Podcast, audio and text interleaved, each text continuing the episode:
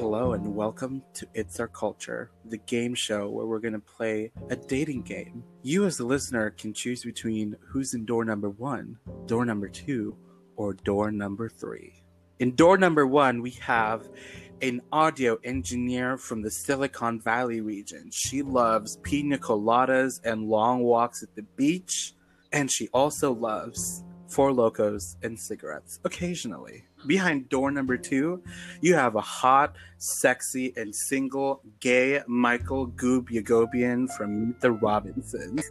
He is artsy, he is fun, and he is fierce, and he is ready to meet you, mama. And behind door number three, he is fat, femination, but he isn't kimchi. He's more like a kimchi if you bought it from a restaurant that's not ran by actual Korean people. AKA, he's not the real thing, but he'll do it for you. So what's it gonna be, guys? Door number one, number two, number three. What would you pick, honestly?